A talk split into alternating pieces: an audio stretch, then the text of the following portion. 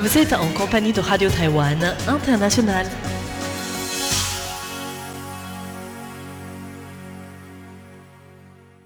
Bonjour à tous et bienvenue à l'écoute de Radio Taïwan International. C'est Meguan à l'antenne pour vous présenter notre programme de ce jour. Alors, dans un premier temps, la revue sur l'actualité, une émission animée aujourd'hui par Lisa Dufaux qui vous présente donc les événements les plus importants qui ont marqué Taïwan durant cette semaine qui se conclut. Ensuite, je vais vous retrouver cette fois-ci en compagnie de Clément Tricot dans le cadre du courrier des auditeurs avec aujourd'hui quelques petites annonces concernant notre service ou la radio. Et pour les auditeurs qui nous suivent également, en ligne, il y a bien sûr l'émission de Taïwan en Afrique de Mathias Wen, une émission dédiée aux échanges entre Taïwan et l'Afrique. Très bonne écoute à tous en compagnie de RTI. Tout de suite, Lisa Dufaux pour la revue sur l'actualité et voici les principaux titres.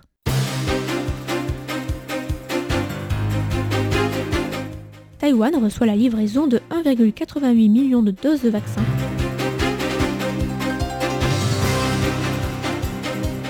Les parlementaires américains alertent sur le risque d'ingérence chinoise dans les relations entre Taïwan et Haïti. Les citoyens et résidents taïwanais exemptés de quarantaine au Royaume-Uni.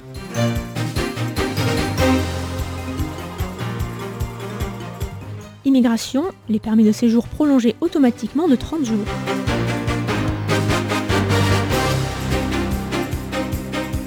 Bonjour à tous et bienvenue sur Radio Taïwan International. Ici Lisa Dufaux pour vous présenter la revue de l'actualité de la semaine.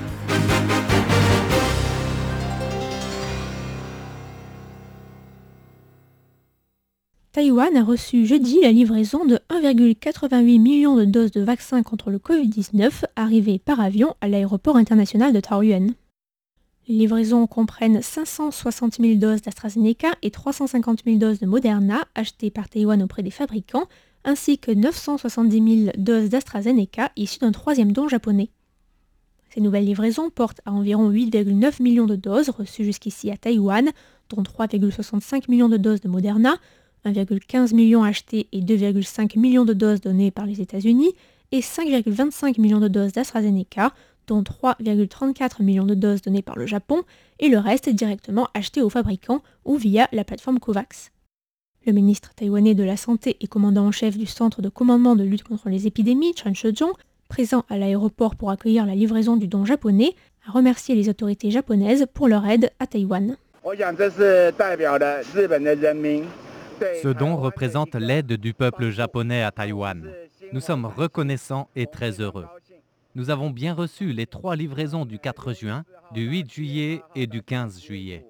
Au total, ces 3 340 000 doses permettront à Taïwan de vacciner 15% de sa population. Notons qu'à ce jour, environ 18,06% de la population taïwanaise a déjà reçu une première dose de vaccin contre le Covid-19.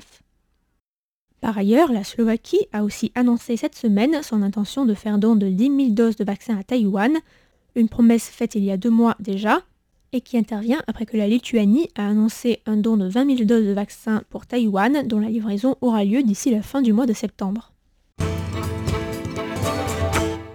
Deux parlementaires américains ont écrit mercredi au secrétaire d'État américain Anthony Blinken demandant au département d'État de rester sur ses gardes concernant d'éventuelles interférences chinoises à Haïti.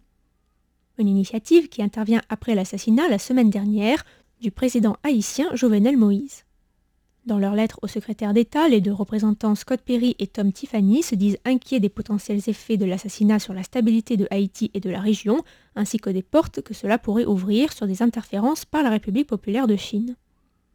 La lettre ajoute que la Chine cherche constamment des opportunités pour faire pression sur les alliés de Taïwan et rappelle l'irruption de 11 hommes armés dans l'enceinte de l'ambassade taïwanaise à Port-au-Prince le lendemain de l'assassinat. Un événement qui, selon les deux parlementaires, soulève des préoccupations sérieuses concernant des troubles provoqués par la Chine en Haïti et plus précisément sur les efforts de Pékin d'exploiter le chaos actuel dans le but de s'implanter durablement dans les Caraïbes. Enfin, les parlementaires ont demandé au département d'État d'agir afin d'assurer le maintien des relations diplomatiques entre Taïwan et ses alliés et de contacter leurs homologues en Haïti ainsi qu'en Amérique latine et dans les Caraïbes, où Taïwan dispose encore de quelques alliés diplomatiques et de leur rappeler l'importance de résister aux propositions chinoises et de maintenir leur lien avec Taïwan. Le gouvernement britannique a annoncé mercredi des modifications à sa politique de quarantaine, faisant passer Taïwan de la liste jaune à la liste verte, ce qui signifie que les citoyens et autres résidents taïwanais pourront être exemptés de quarantaine à leur arrivée sur le sol britannique.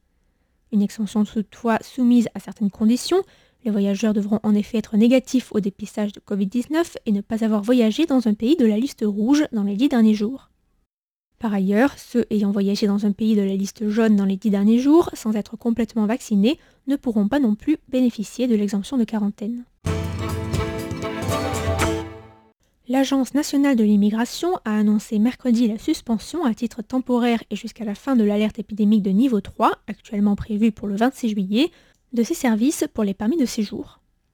Les demandes de délivrance de nouveaux permis de séjour devront donc attendre jusqu'à cette date pour être traitées, tandis que les permis de séjour existants et sur le point d'expirer sont eux prolongés automatiquement de 30 jours. Une décision prise pour prévenir les mouvements de population et réduire le fardeau de la prévention épidémique sur les quartiers.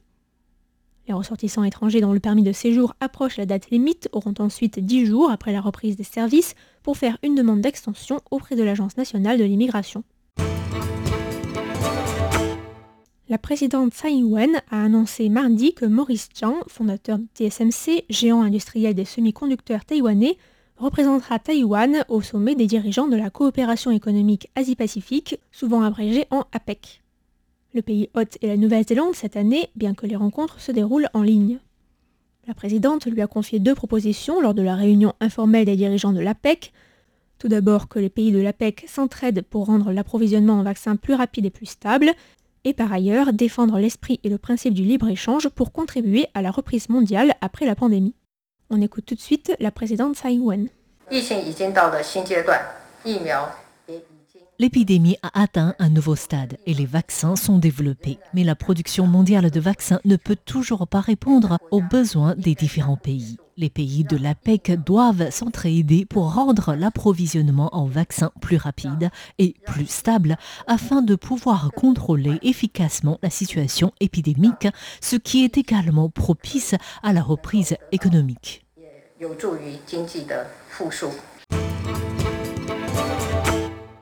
Le gouvernement japonais a approuvé mardi le livre blanc sur la défense du Japon de 2021 qui souligne pour la première fois l'importance de la stabilité autour de Taïwan pour le Japon et la communauté internationale.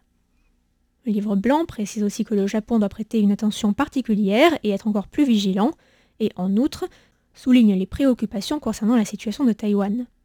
Rappelons que Asotaro, vice-premier ministre et ministre des Finances du Japon, a déclaré dans un discours prononcé à Tokyo le 5 juillet que si la Chine attaquait Taïwan, le Japon pouvait exercer le droit d'autodéfense collective conformément à ses lois et règlements pertinents sur la sécurité. Il a aussi indiqué que les États-Unis et le Japon devraient défendre ensemble Taïwan. Le livre blanc liste trois caractéristiques générales de la puissance militaire des deux rives. Tout d'abord, en termes de puissance de l'armée de terre, la Chine dispose d'une force écrasante, mais sa capacité à débarquer et à envahir l'île principale de Taïwan est encore limitée. Cependant, ces dernières années, la Chine a construit de grands navires de débarquement pour améliorer ses capacités de débarquement et d'invasion. Ensuite, en termes de puissance maritime et aérienne, la Chine a non seulement une majorité écrasante en termes de nombre, mais son développement rapide fait perdre à Taïwan son avantage qualitatif. Dans ces circonstances, Taïwan œuvre activement pour préparer des navires furtifs de combat asymétriques. Et troisièmement, concernant les capacités d'attaque de missiles, Taïwan renforce ses capacités de défense de missiles balistiques mais la Chine dispose de nombreux missiles à courte portée avec une portée qui couvre Taïwan et Taïwan manque de contre-mesures efficaces. La situation militaire des deux rives s'oriente dans une direction bénéfique à la Chine et l'écart entre les deux rives se creuse d'année en année. Le Japon doit prêter une attention particulière au renforcement de la puissance militaire aux deux rives, aux ventes d'armes américaines à Taïwan et au développement indépendant des principaux équipements de défense de Taïwan.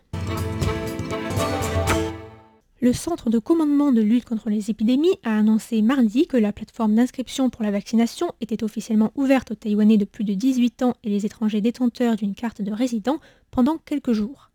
Les inscrits ont pu choisir la marque de vaccin entre AstraZeneca et Moderna, mais il faudra attendre en fonction des disponibilités. Toutefois, seule la marque de vaccin AstraZeneca sera administrée au cours des trois prochaines semaines.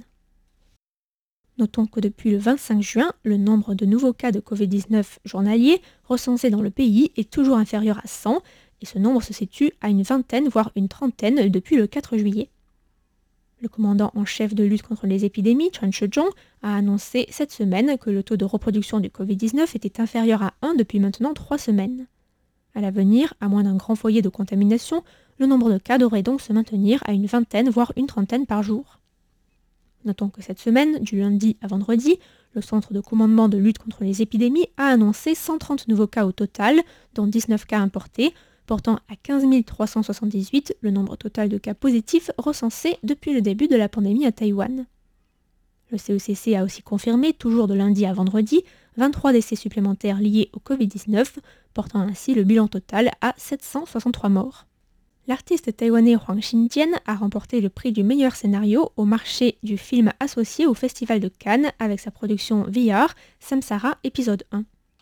L'œuvre a remporté ce prix dans le cadre du Cannes XR, présenté comme un événement entièrement consacré aux technologies et aux œuvres cinématographiques immersives. Ancien directeur artistique chez Sega ou encore Sony, Huang Xinjian est aussi professeur au département de design de l'Université nationale normale de Taïwan. Son film a précédemment remporté la compétition VR du festival South by Southwest, la plus grande exposition internationale de contenu créatif innovant célébrant les industries de l'interactivité, du cinéma et de la musique. Utilisant la technologie de capture volumétrique et fournissant au public des bras virtuels, le film Samsara épisode 1 raconte l'histoire de personnes qui, après avoir détruit l'environnement naturel de la Terre, doivent entreprendre un voyage spatial de plusieurs siècles à la recherche d'un foyer sur une nouvelle planète. Afin de s'adapter, les personnes réécrivent leur ADN et évoluent vers de nouveaux êtres, un film qui place les spectateurs dans une expérience de cognition incarnée, selon le réalisateur, les transformant en divers êtres et environnements avec la présence d'animaux endémiques de Taïwan. Notons que le film a été créé en utilisant la technologie 4D Views de la Taika, l'agence du contenu créatif de Taïwan et l'Institut de recherche en technologie industrielle. Le film a aussi été filmé au laboratoire IP Lab de la Taika qui a également fourni une assistance technique pour intégrer la technologie de production XR. La saison de baseball professionnel de Taïwan a repris mardi après une interruption de deux mois causée par la propagation du Covid-19 dans le pays. Cependant, la Ligue professionnelle de baseball a annoncé que les matchs seront joués dans des stades vides. En effet, selon les mesures mises en œuvre par la Ligue professionnelle de baseball, les matchs se dérouleront sans supporters ni pom-pom girl. Les joueurs et le personnel de l'équipe devront vivre à l'hôtel, que ce soit à domicile ou lors des déplacements, et devront rester dans leur hôtel sauf en cas de match. Deux matchs sont prévus pour la réouverture. Les Uni President Lions de Tainan accueilleront les Rakuten Monkeys de Taoyuan. Les Fubon Guardians du Nouveau Taipei affronteront les Weichuan Dragons de Taipei à Doliu dans le comté de Yunlin, selon le calendrier annoncé par la Ligue. En outre, les Fubon Guardians jouent temporairement leur match dans le centre-ouest de Taïwan. Pour rappel, le 15 mai dernier, le CECC a signalé 180 cas locaux de Covid-19 et a porté l'alerte de niveau 3 à Taipei et à New Taipei, ville d'origine des Dragons et des Guardians, ce qui a conduit la Ligue à décider de suspendre les matchs depuis le 18 mai. Bien que la plupart des médias n'aient pas le droit d'assister aux matchs en personne, des équipes seront sur place pour diffuser les matchs à la télévision. La Ligue professionnelle de baseball a déclaré que tous les joueurs, entraîneurs et membres du personnel ont été testés négatifs au Covid-19. Il est prévu de continuer à effectuer des tests sur une base hebdomadaire et une équipe sera suspendue de la compétition si plus de la moitié de ses joueurs, soit 14 sur un total de 27, sont diagnostiqués positifs et ou cas contact ou placés en quarantaine.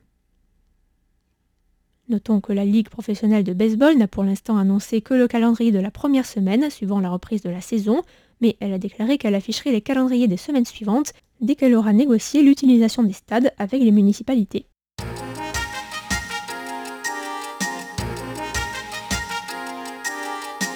Ainsi s'achève la revue de l'actualité de cette semaine qui vous était présentée par Lisa Dufaux. Merci à tous pour votre écoute et à bientôt sur Radio Taïwan International.